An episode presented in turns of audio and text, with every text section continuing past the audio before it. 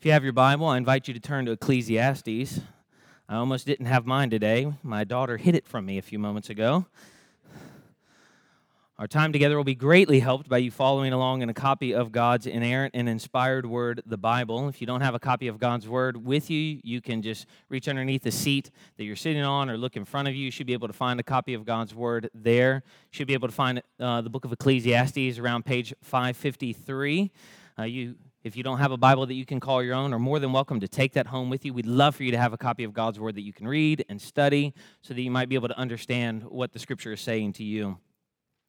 We're going to begin reading in just a moment in Ecclesiastes chapter 2, verse 18. And as you're reading through this, if you're a person who likes to write in your Bible, you got a few cues for you. First, put a square around every time you see the word toil. Put a circle around every time you see the word vanity. That's something I said from the beginning. You should just circle all the references to vanity throughout. Square around toil, circle around vanity, and underline every time you see God. Here we go. Ecclesiastes chapter 2, verse 18, the preacher writes under the inspiration of the Holy Spirit, and he speaks to us with the same authority as if Jesus Christ himself were here speaking to us today. I hated all my toil in which I toil under the sun, seeing that I must leave it to the man who will come after me. And who knows whether he will be wise or a fool? Yet he will be master of all for which I toiled and used my wisdom under the sun. This also is vanity. So I turned about and gave my heart up to despair over all the toil of my labors under the sun. Because sometimes a person who has toiled with wisdom and knowledge and skill must leave everything to be enjoyed by someone who did not toil for it. This also is vanity and a great evil. What has a man from all the toil and striving of heart with which he toils beneath the sun? For all his days are full of sorrow, and his work is vexation. Even in the night, his heart does not rest. This also is vanity. There is nothing better for a person than that he should eat and drink and find enjoyment in his toil. This also I saw is from the hand of God. For apart from him, who can eat or who can have enjoyment? For to the one who pleases him, God has given wisdom and knowledge and joy. But to the sinner, he has given the business of gathering and collecting only to give to the one who pleases God. This also is vanity and a striving after wind. Let's pray. Father, we do ask for your help as we turn our attention to your word. Your word is truth. It is a light unto our feet, it is a lamp unto our path, and we pray that you would write its eternal truths on our hearts right now that you would give us ears to hear and eyes to see the truth of God as it has been decisively revealed in your word. That you would help us to apply these truths, this wisdom, so that we might live more wise lives this side of eternity, and so that we might look forward with greater hope to the what is before us as the people of God. And Father, for any who are with us right now who have not yet repented of their sins and trusted in Christ, we pray that you would use this word for their good, that they might be born again by the Spirit of God. And we ask all of this in the great name of our God who has revealed himself to us as Father, Son, and Spirit. And the people of Christ Church Westchester said, Amen in his novella that you could probably read in about 30 minutes, like I did this past Friday, How Much Land Does a Man Need? Leo Tolstoy tells the story of a dissatisfied man, Pahom, who always wanted more, even though the seasons turned out well and the crops were good, so that he began to lay money by. A peasant become master, Pahom moved from commune to commune, settlement to settlement, uprooting his family again and again because enough was never enough, no matter how much he worked or how plentifully his land produced. In the end, desperate for more, he found that what he thought to be the deal of a lifetime, a deal that would finally end all of his frustration and satisfy him completely, and best of all, it was cheap. He could have as much land as he wanted. All that he could walk in a day for relatively little cost with one condition. He had to return to the same spot at which he started at the beginning of the day by the end of the day. Underestimating the greed of his heart, the next morning he rose early and he traveled far, shrewdly calculating all of his steps so as to maximize the amount of land that would be deeded to him while simultaneously ensuring that the entire circuit would be square so that no side would be too long.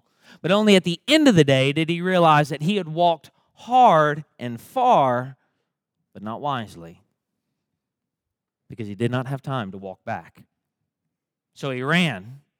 He rushed and he hurried, exerting himself so that he could get back to the beginning, only to fall forward at the very last second with his hands reaching out to the very spot where he started. Ah, what a fine fellow! exclaimed the chief, deeding him the land. He has gained much land.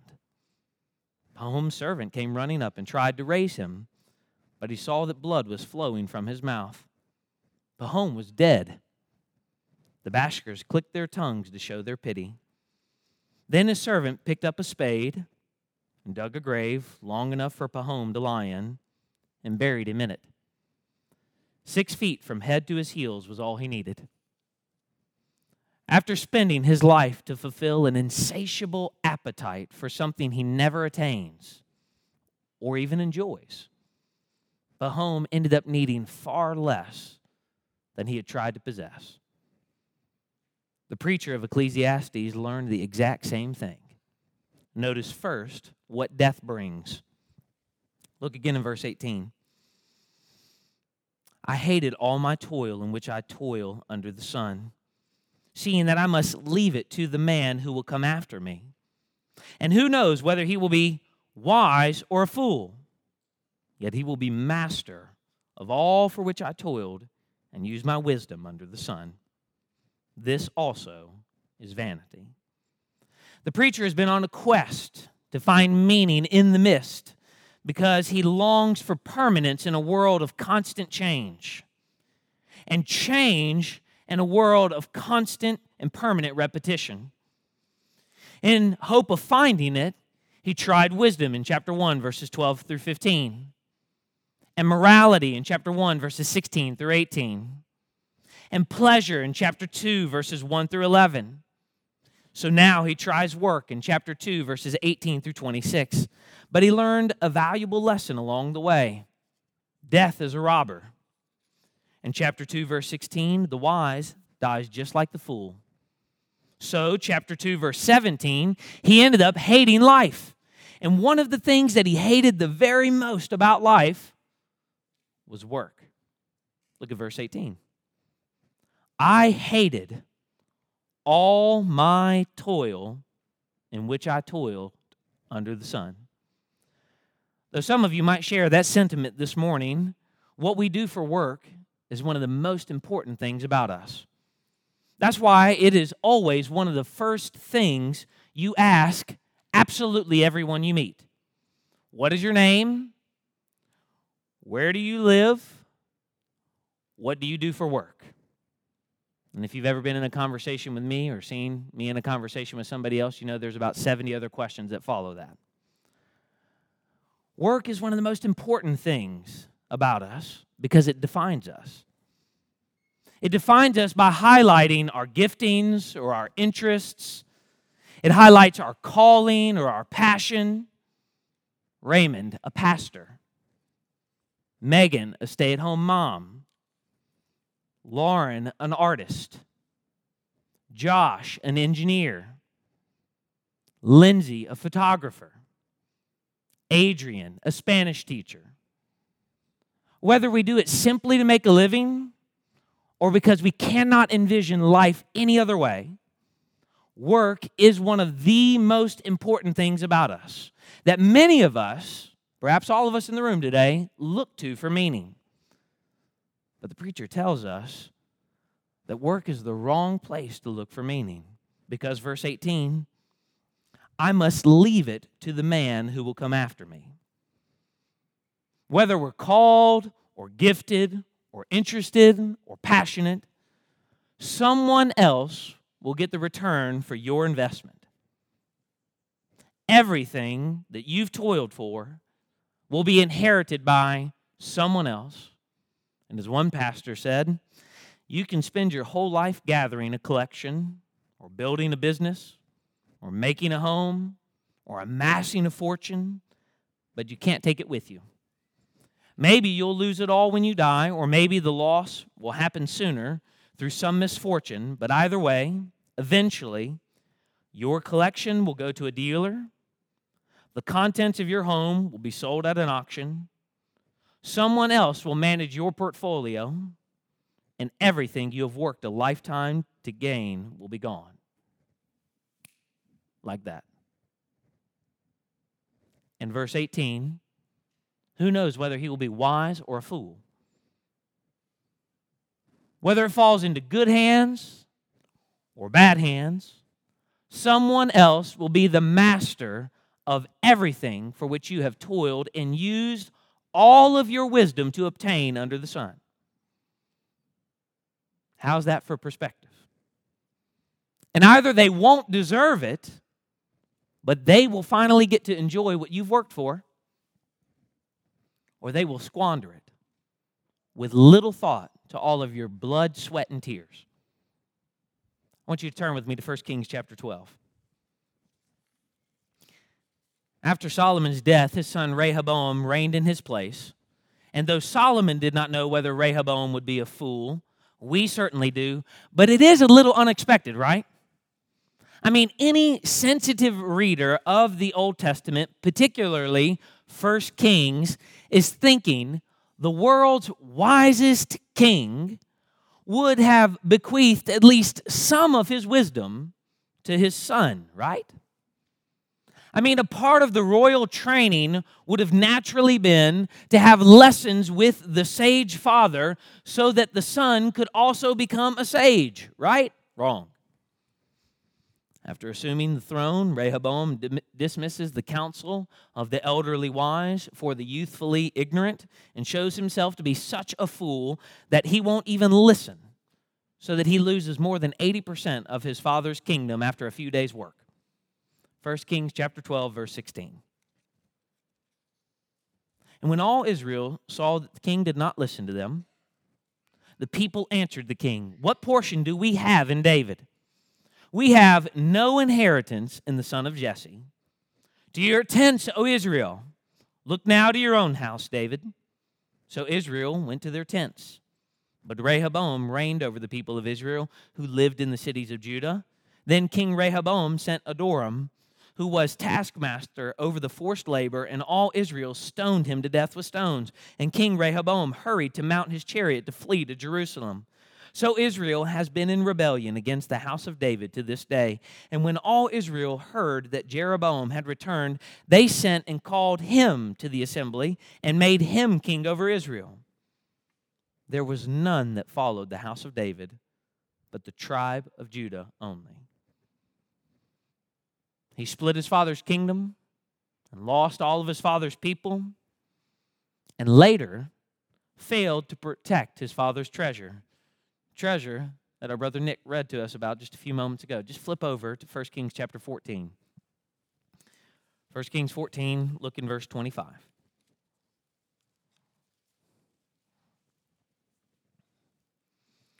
In the fifth year of King Rehoboam, Shishak, king of Egypt, came up against Jerusalem, he took away the treasures of the house of the Lord and the treasures of the king's house.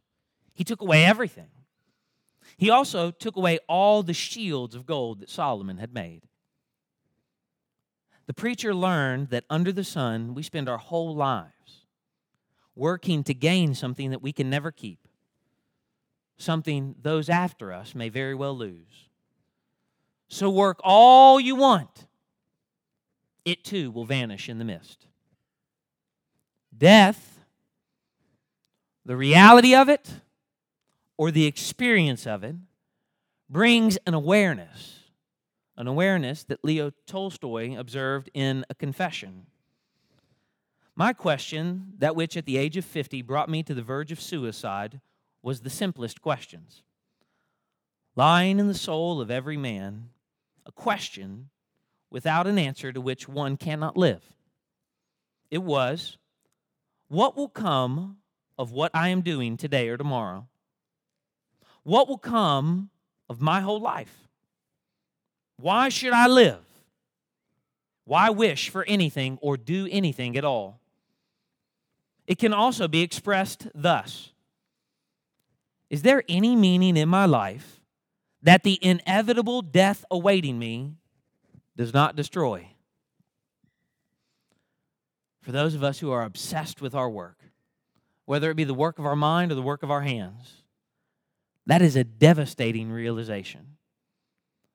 What we work for won't last because we ourselves won't last. What death brings, awareness. Notice, second, what work is. Look in verse 20. So I turned about and gave my heart up to despair over all the toil of my labors under the sun, because sometimes a person who has toiled with wisdom and knowledge and skill must leave everything to be enjoyed by someone who did not toil for it. This also is vanity and a great evil. What has a man from all of the toil and striving of heart with which he toils beneath the sun? For all his days are full of sorrow, and his, and his work is a vexation. Even in the night, his heart does not rest. This also is vanity.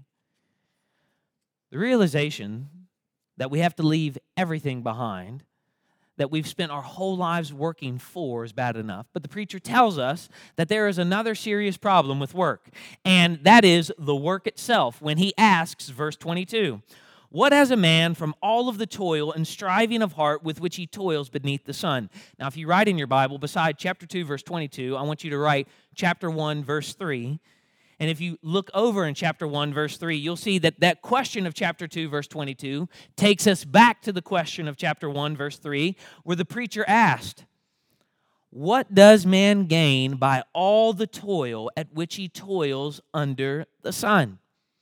And then, as now, it implies nothing. Nothing but pain and grief and despair. Why? Why is it that everything that you work so hard for, that you spend your whole life trying to build or amass or learn, why is it that everything that you do every day of your life will in the end mean nothing?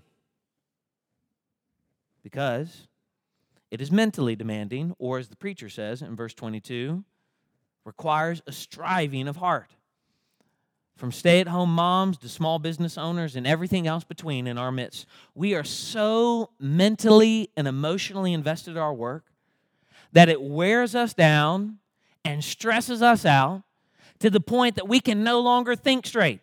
What's up is down, what's left is right. Have you ever been there? You are so stressed out by your work that you can no longer think clearly. You're almost paralyzed, unable to make decisions. What do I do? Work beyond your mental capacity. If you've been there, so has the preacher. But work is not only cognitively demanding, it's physically demanding. Or as the preacher says in verse 22, a toiling beneath the sun. The image makes me think of my high school summers working in a watermelon patch. 50 to 70 acres of crops, long, hot hours in the fields, sweating underneath the burning heat, hungry all day long. And though I was making good money, I was too exhausted to enjoy any of it. Have you ever been there? You finally have broken through in your career and you're able to provide what you thought was the standard of living that you and your family and the people that you care for need. But once you get there, you're too exhausted to enjoy anything. There's no time for rest and no rest for the weary. Work to the point of utter exhaustion so that the take home pay feels more like a consolation prize than a wage. If you've been there, so has the preacher. Friends, no matter what kind of work we do, it always takes a toll on us. So the preacher says, verse 23 all his days are full of sorrow, and his work is a vexation, even in the night, his heart does not rest. Sorrow. We are so overworked and have so much to do, we're depressed. We worry that we'll never get it all done, and we're sad that we're always behind, and we're experienced enough now to know that more is coming. It doesn't wait until we catch up. It just keeps coming and coming and piling on top. People keep asking, and friends cash in favors, and employers just put more on your desk or call in more work for you to do. Vexation. We have so much to do that we're angry we have trained so that we can have opportunities. Or we have prayed so that God would finally give us responsibility. And when it finally comes, it laid claim to every free moment of our life. And now what we desired in life feels like a chore instead of the privilege that we imagined it would be. Restlessness. We have so much to do that we can't even sleep. And sleeplessness is a sign of just how disturbed so many of us are. It would help if we could just get a good night's sleep. That's all that I need. Some of you have said that this week. If I could just have one night where I can sleep and sleep as long as I need to sleep, no one would wake me up. No one would crawl on me in the middle of the night. Nobody would call on me to wake me up to make sure that I don't get there, uh, that I get to where I need to go. I would be fine. It would help if we could just get the rest that we want, but we lie awake at night worrying how we did on yesterday's test as we worry about tomorrow's examination. And because we're depressed and angry about what work may bring, we're up late and we're up early eating the bread of anxious toil. But here's the encouragement the preacher tells us, verse 23, that these problems will last all of our days. You will never get ahead of the curve because our success will just result in more sorrow and more vexation and more restlessness and more work with more opportunities that demand more of you, that give you more responsibilities for more people so that you're more stressed out and become more angry that you have more to do.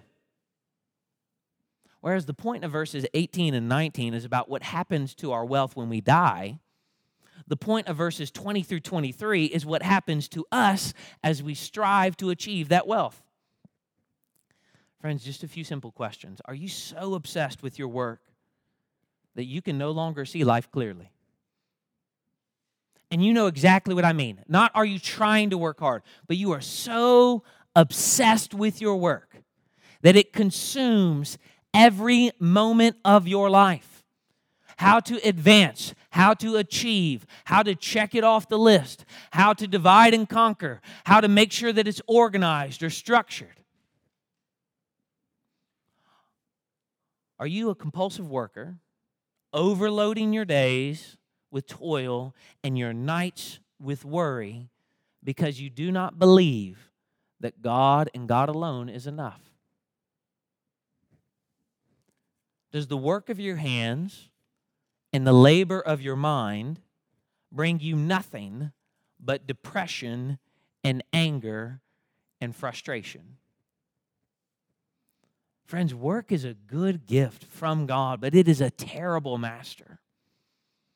And 21st century Americans need to hear this more than anyone else because we are told be all that you can be, and you can be whatever you want to be, and you can strive and attain, and you will finally break through. And God's word says, work is a good thing, but it is a terrible master because we are so controlled by this desire to finally prove ourselves to everyone else. We made it, we have arrived, we have conquered, we have achieved. We are a somebody and not a nobody. And what it does is it causes us to just miss the simple joys that God is holding out for us. For example, like when we feel that we don't have any bandwidth for quality time with our family while we catch up on work emails as they sit around our feet.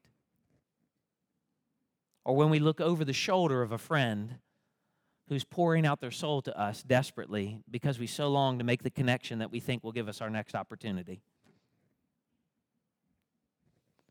if you make work your life, it will leave you empty in the end. And everything that you hoped that it would give you will vanish in the mist. And everything that you strive to build will just go to dust. And the preacher tells us in verse 23 that this is vanity. What death brings, awareness. What work is, vanity. Notice third, what God gives. Look in verse 24. There is nothing better for a person that he should eat and drink and find enjoyment in all his toil. This also I saw is from the hand of God. For apart from him, who can eat or who can have enjoyment? For to the one who pleases him, God has given wisdom and knowledge and joy, but to the sinner, he has given the busyness or the business of gathering and collecting, only to give to the one who pleases God. This also is vanity and a striving after wind. As one pastor said, nothing can prepare us for what comes in verses 24 through 26 because suddenly Ecclesiastes takes a surprising turn. It's been a pretty de- depressing message so far. I know some of you have felt that the first few weeks in here. It's a pretty depressing message, but at this point, nothing prepares us for what happens. From chapter 1, verse 12 to chapter 2, verse 23, God has seemed entirely absent from the preacher's perspective, from his frame of reference as he tries to interpret the world and chart a course for the people. But now, in verses 24 through 26, God is mentioned three times in very quick succession. And the emphasis is on what God gives good gifts. He is the one who gives enjoyment in life.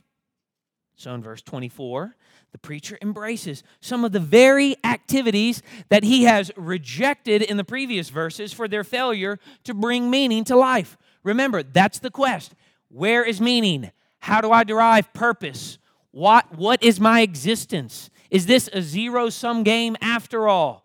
And now he says, food and drink and work are what we are to enjoy. So, what makes the difference? God makes all of the difference. Look at verse 24. This also I saw is from the hand of God. For apart from him, who can eat or who can have enjoyment? Friend, if you're here and you're trying to find enjoyment apart from God, it will never happen. Friends, if we are having trouble finding enjoyment in life, God must not be at the very center of things for us. If we are so deeply dissatisfied, then we have been taking good things and making them ultimate things, when, as the preacher tells us, that they are actually God given things, which is why the things that you have pined for and prayed for and yearned for and worked for never satisfy and bottom out in the end. It is a profound and beautiful point that all of us know to be true. Endless enjoyment does not come with the box that you find your iPhone or Android in? If it did, why have you been considering the next upgrade? Enjoyment is not automatically a part of sex. It is not on the key ring to your dream house. It does not ride with you in the passenger seat of your brand new car, and you cannot deposit it in the bank. We all know what it is like to have tasted the very best that we think this world has to offer us and still be left wondering what's next? What's next? What's next? What else is out there? Is there anything beyond this? The preacher tells us that God gives us enjoyment or the thing or the things themselves phone, sex, house, car, money, and whatever else you want to put in the blank there will leave us unsatisfied. And the way that God gives us enjoyment is his gift, in his gift, is by giving us a perspective on ourselves. We know that the gift is not meant to be a stepping stone to greater things. That's how we all live our lives from this to that to that, to that. But the preacher tries to reorient our perspective and set our gaze on God so that we would not see everything as a stepping stone and a ladder that we're climbing in life when we realize that we are not meant to rule the world, that we are not the master of our own destiny, that we are not to achieve ultimate gain through our careers or purpose through what we amass in our bank account or how large our families are or whether or not we even have a family. Then we discover that enjoyment or joy, as Iain Provan says, is itself the reward that we may expect from life and all our effort expending, expended in living it. There is no surplus to joy beyond joy itself. There is indeed no pathway to joy except by refusing to pursue it and trying to grasp it. Careful readers of Ecclesiastes will find it striking that now, at the end of the preacher's epic quest, a quest that so many of us, if we're honest, for the past few weeks have envied. He literally has tried everything and has been able to do everything that we all long for in the secret dreams of our lives. He discovers where it comes from. Verse 26. For to the one who pleases him, God has given wisdom and knowledge and joy. Not from striving, but from God's giving.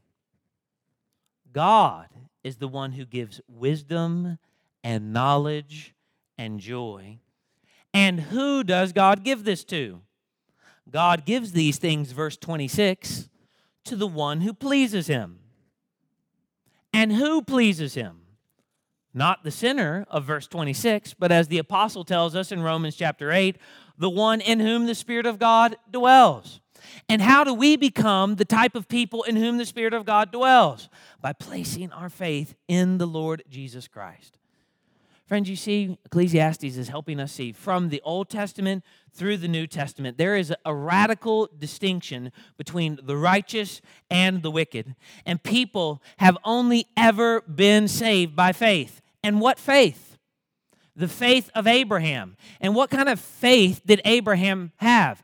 Abraham believed God and it was counted to him as righteousness. And what did Abraham believe about God? He believed God's promise that God would do for him what he could not do for himself, that was far beyond his wildest dreams, beyond any expectation that he could ever have in his life. And what was God's promise to him? That he would save him by a redeemer. And who is that redeemer? The Lord Jesus Christ. And how do we have a relationship with him?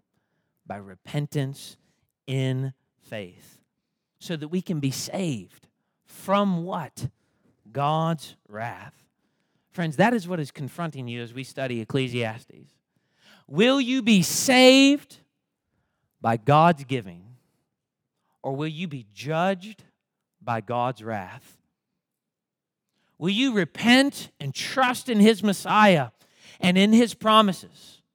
Or will you be damned for all eternity and your life is nothing but a striving after wind? Will you come to Christ or will you go to hell? Will you believe in God's promises or will you continue to refuse to believe?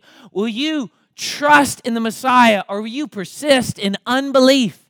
That is what Ecclesiastes is confronting us with. It is bottoming out life to show us that what Christianity has to offer is not to make you rich or not to make you happy or not to make you pleasant or even really an agreeable person, but to save you from God's wrath because that is what you so desperately need, and nothing in this life can give it to you. And when the preacher realized that he was expecting too much from life, and he finally looked upward and saw that it all comes from the gracious hand of God, he finally enjoyed life more. He enjoyed life for the good gift that it was because he realized that it was an achievement. That's why we all look around at everybody else as a competitor, isn't it? You all love one another, but you're all comparing yourselves with one another. I do it, you do it, everyone does it. But when we finally realize that everything we have is a good gift from God, we can enjoy what we have and we can enjoy what other people have. And we can be happy for them for what they have. And we can be happy for us, for what we have. Because this is what God has given us, and that is what God has given them. And this is the good gift that He's given, that we would enjoy it. Eat and drink and toil, which basically makes up all of your life, if you're honest.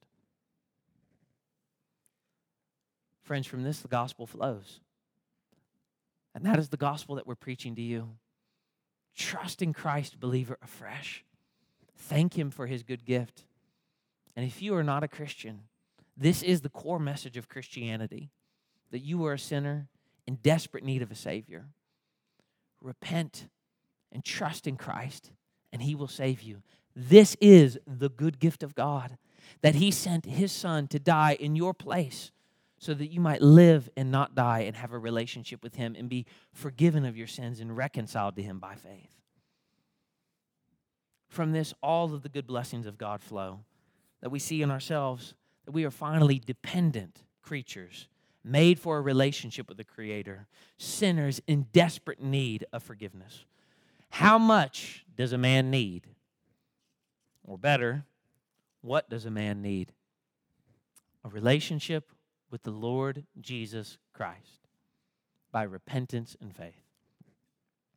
I just want to flesh out a few applications for us today. First, death awareness shifts our focus from individual pursuits to corporate pursuits. Death awareness shifts our, our pursuits from individual pursuits to corporate pursuits, from building our portfolio to building God's church. That is one of the first things that happens to the believer. They are saved individually, yes, but their focus is now taken off of themselves and placed on God's church. Brothers and sisters who are members of this church, help us build and strengthen the church. And in the ways that you're doing so, we are so thankful. But continue to scheme. How can we strengthen and build the church together?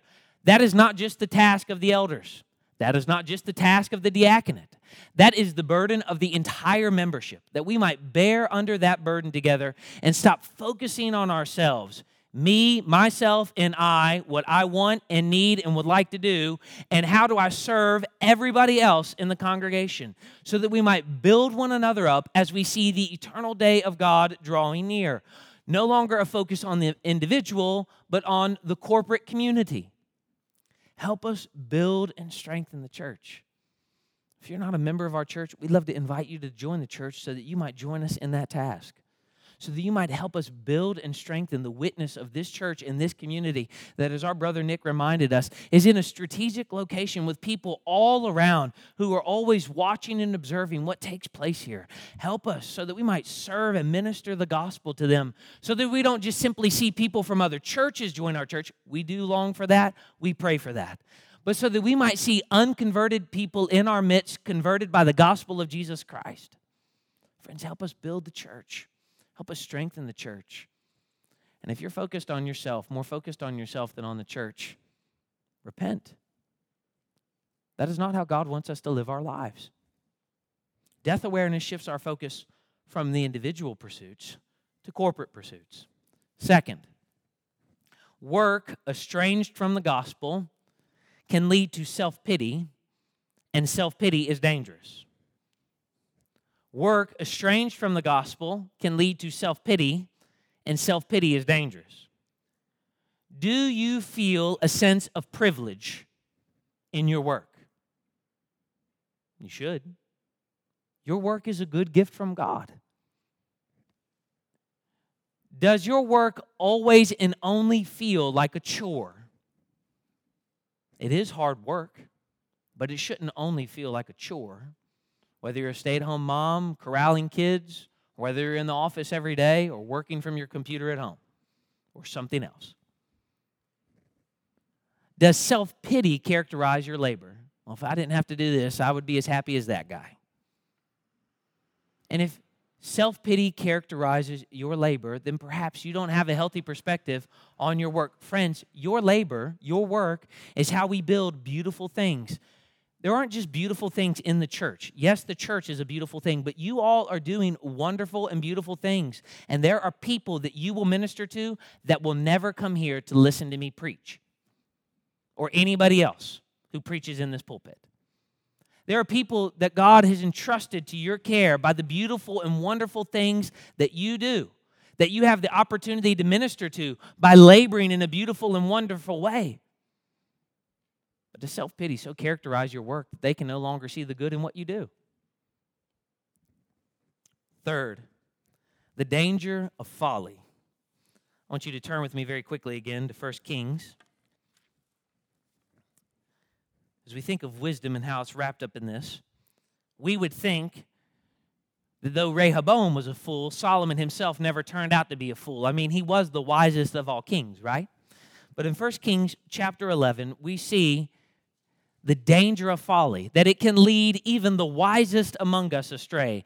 That those of us who might think of themselves or others might perceive to be the wisest and most together, most learned, and most prepared among us can fall into a trap. 1 Kings chapter 11 verse 1. Now King Solomon loved many foreign women, along with the daughter of Pharaoh, Moabite, Ammonite, Edomite, Sidonian, and Hittite women from the nations concerning which the Lord had said to the people of Israel, You shall not enter into marriage with them, neither shall they with you, for surely they will turn away your heart after their gods. Solomon clung to these in love. He had 700 wives, princesses, and 300 concubines, and his wives turned away his heart. For when Solomon was old, his wives turned away his heart after other gods, and his heart was not wholly true to the Lord his God, as was the heart of David his father. For Solomon went after Ashtoreth, the goddess of the Sidonians, and after Milcom, the abomination of the Ammonites. So Solomon did what was evil in the sight of the Lord, and did not wholly follow the Lord, as David his father had done. Then Solomon built a high place for Chemosh, the abomination of Moab, and for Molech, the abomination of the Ammonites, on the mountain east of Jerusalem. And so he did for all his foreign wives, who made offerings and sacrifice to their gods. Friends, what often sounds like wisdom and looks like wisdom and might feel to you like wisdom can be foolishness. And there can be a whole host of people following after it, but that does not make it wisdom. Just because you have a substantiated expert in the field does not make it wisdom. Just because they have a platform larger than the other person's platform does not make it wisdom. Just because you like it and it feels, he loved them. Love is a good thing. Does not make it wisdom it can turn your heart away from God.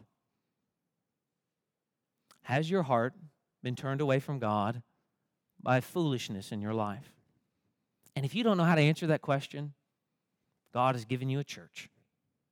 Ask your trusted brothers and sisters in this church Am I being a foolish person with my words, in my actions, by the way that I love and minister among the congregation? Will you help me see what I can't? Fourth, work can be an idol. Work is a good gift, but it can be an idol. A simple question for yourself Do I view my work as the way that I am justified before God? Now, of course, you would say, No, we're at the Christian church. We know that we're justified by faith alone. Do you see work is what makes you important, or what you do in your work is what makes you important and valuable to others and substantiates your value in life. If it was taken away and you could never do it again, would you still have joy in God? Whether that's in the home or outside of the home, whether that's for pay or without pay, are you able to say, Who I am in Christ? Is enough for me.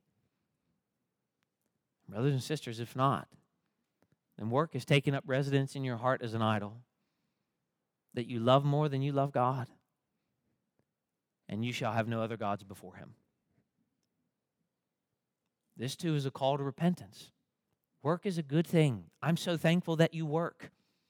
It's one of the ways you serve us, it's one of the ways you serve one another. But work was never meant to be your justification or your God. The preacher bottoms it all out and he forces our gaze upward. Friends, may we do so today and look upward not only to God in heaven, but to the cross of our Lord Christ, who gave himself up for us so that we might be redeemed from these burdens and experience the freedom of the sons and daughters of God. Let's pray.